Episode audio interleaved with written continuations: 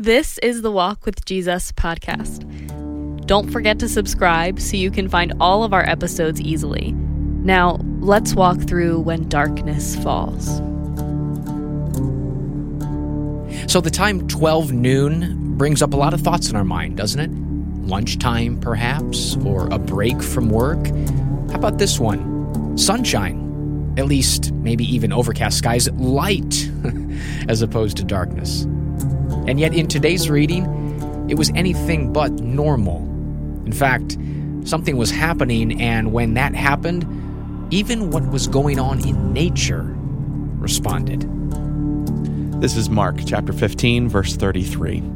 At noon, darkness fell across the whole land until 3 o'clock.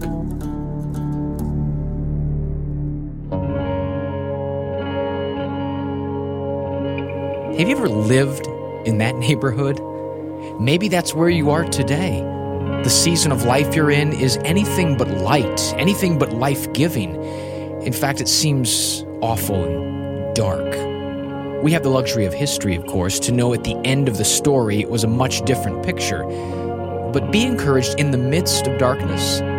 God hasn't left, He's aware of what's going on, and you will come through it.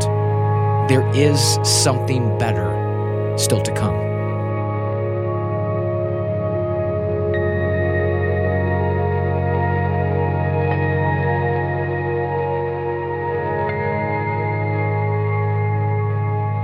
This episode of the Walk with Jesus podcast is brought to you by the CSB Experiencing God Bible and the CSB Holy Land Illustrated Bible from Holman Bibles. The CSB Experiencing God Bible helps you know God and experience God personally.